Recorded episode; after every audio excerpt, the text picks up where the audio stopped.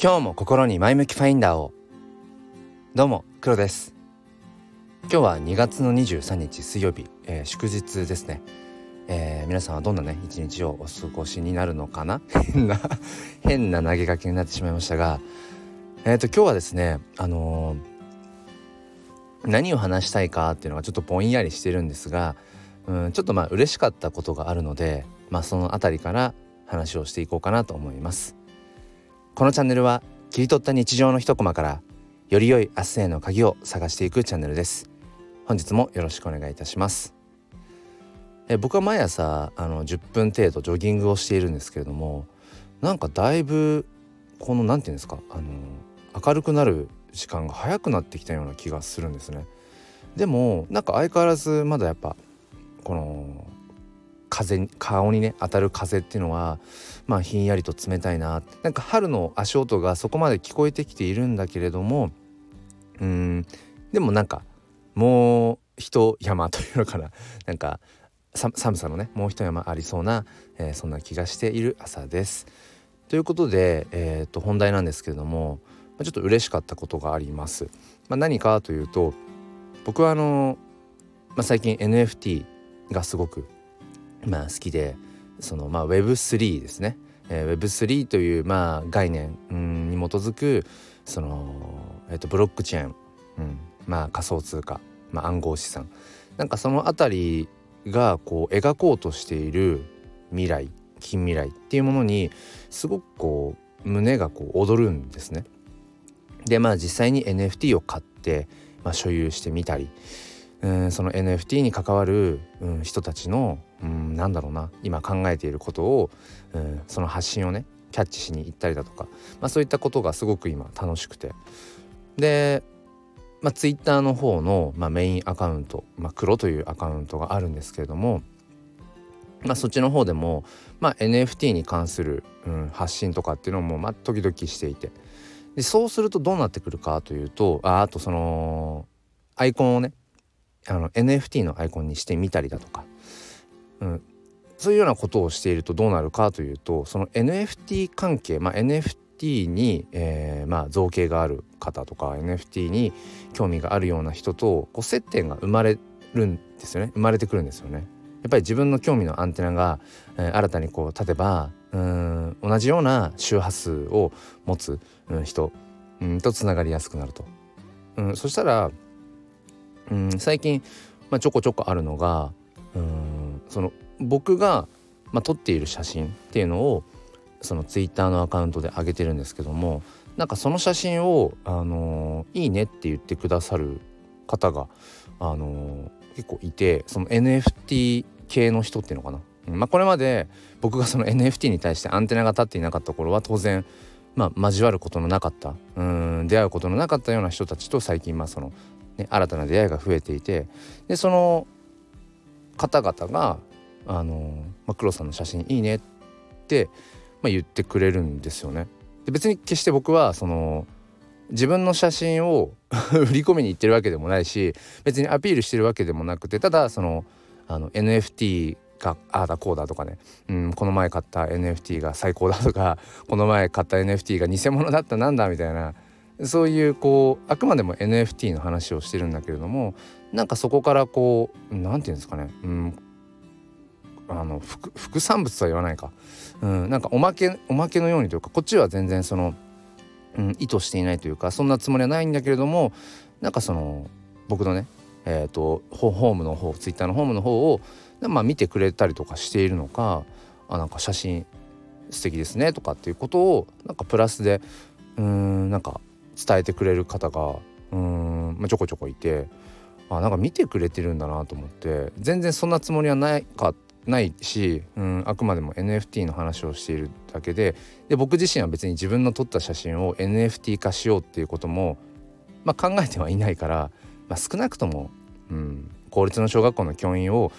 やってるうちはいわゆるそういう、うん、なんだ稼ぐとか そう本業以外で稼ぐとかね。うん、ビジネス的なことはまあできないので、うん、副業が禁止だからね。うん、なので、まあ、教師であるうちうちというか限りはうんまあその自分の撮った写真を NFT にするとかってことは全然ないですただやっぱり NFT ってうんすごく魅力的だしちょっと一回話それますね これ NFT そう興味深いなと思うのはうん結局ノンファンジブルトークンっていうその代替不可能な、うん、価値を生むものですよね。ブロックチェーンという改ざん不可能な、えー、まあなんていうのかなその数列というのかな。うんまあ、コントラクトアドレスって言ったりもするんだけれどもなんかこう数字がずらーっと並んでる。でそれを記録していくことによってうんその例えばネット上にある JPEG 画像これまでのね。は、まあ、変な話誰でも保存できて誰でも使うことができる。もちろんそれそこにねその著作権とかうんあとはその画像もしくは写真を使用する場合はうんなんかその、えー、必ずそこにうん印字誰のそれは画像なのか誰の写真なのかっていう、まあ、印字をつけてくださいとかっていうこともあるし。でもそこは別に唯一無二のものではなくて誰でもまあ所持することができると。でもその同じ、えー、JPEG 画像だとしてもそれを NFT としてうん世に出すことによってそこに、えーまあ、ブロックチェーンの、まあ、データが紐付けられるからこの画像は最初誰々さんが持っていました。でその後この人に、えーえー、譲り受けました。もしくは、まあ、あのトレードしてね。うん。所有者が変わりましたってことが全部刻まれていくんですよね。だからその時点で、えーと、同じ見た目の同じ JPEG 画像だったとしても、うん、一方は NFT の、えー、画像だと。でも一方は別に NFT でも何でもないっていうだけで、まあ、価値が変わる。でしかも NFT 化されているとそこに、まあ、値がつくっていうね。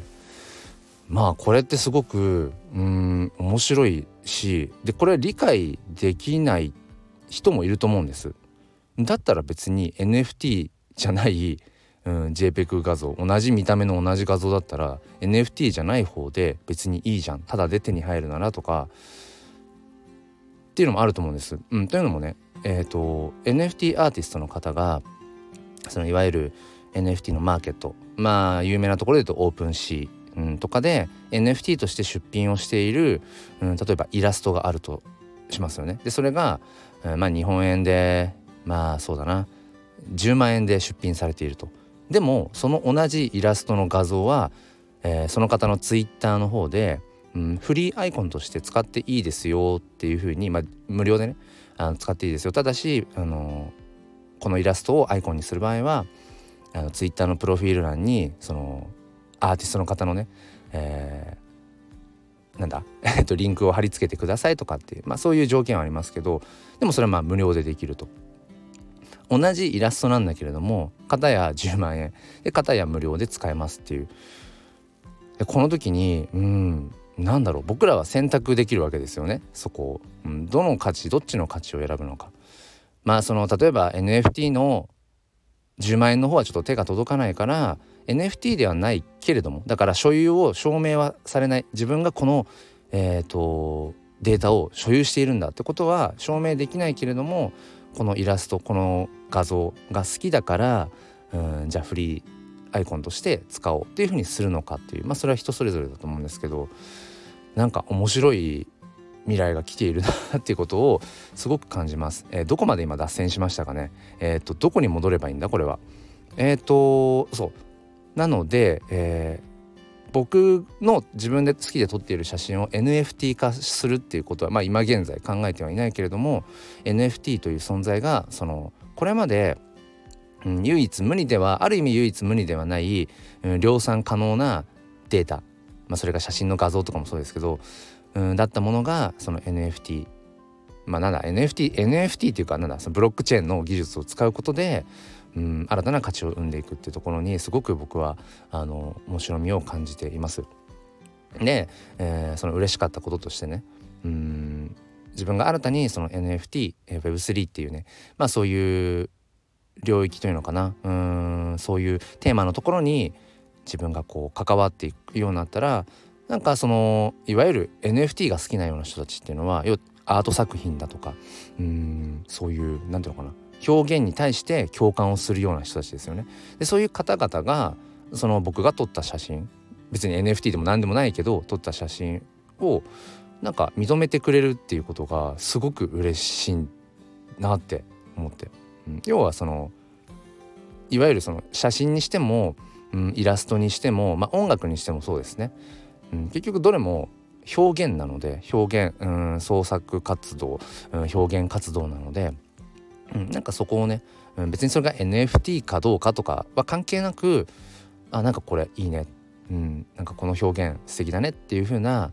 なんかそんな風にうん認め合えることっていうのがすごくね素敵だなってことを、えー、感じました。うんまあさっきちょっと話も少し触れましたけれども、まあ、僕はねその公立の小学校の教員、まあ、教育公務員ですねなので副業というものが、えー、できません。いわゆる教育に関わる書籍の、えー、出版とか、えー、教育関係の、うん、講演っていうようなものは、えーまあ、申請をすれば、まあ、可能ですけれどもまあそれ以外のうんまあある程度のいくらぐらいだったかな。なんか、うん、あるんですよ、うん、何十万円の、えーと、要は収入を超えたらちょっとまずいよとか なんかグレーな部分とかもあってもちろんその黙ってそういうことをしてる人もいると思うんですけどあのー、なんだろうな。やっぱり副業ってものがきちんと認められていないっていうのはうんある意味でやっぱりその何て言うのかな。閉ざしてますよね。なんかその人の、うん、可能性っていうのかな、うん、その人の人間性をより深めていったりだとかその人の、うん、いろんなスキルだとかね、うん、生きていく上での人生を豊かにする選択肢みたいなものを、まあ、奪っているという側面もありますよね。だから僕はうんなんだろう。もちろんその副業と言われるようなことはちょっとやっぱりできないけれどもでも可能性としてそうかこういう選択があるのかこういう表現の仕方があるのかっていうことはやっぱり常にうん知っておきたいしどんどんどんどんその情報感度をね高めていきたいと思うし、うん、っていうようなことを、えー、考えていますというお話でした、えー、最後までお付き合いくださりありがとうございます、えー、今日は休日ですねなんか2月は休日が多くてうん嬉しいようなでもなんか曜日感覚がずれていくようなっていうようなところですね。えー、まあともあれ良い一日をお過ごしください。それでは今日も心に前向きファインダーを。ではまた。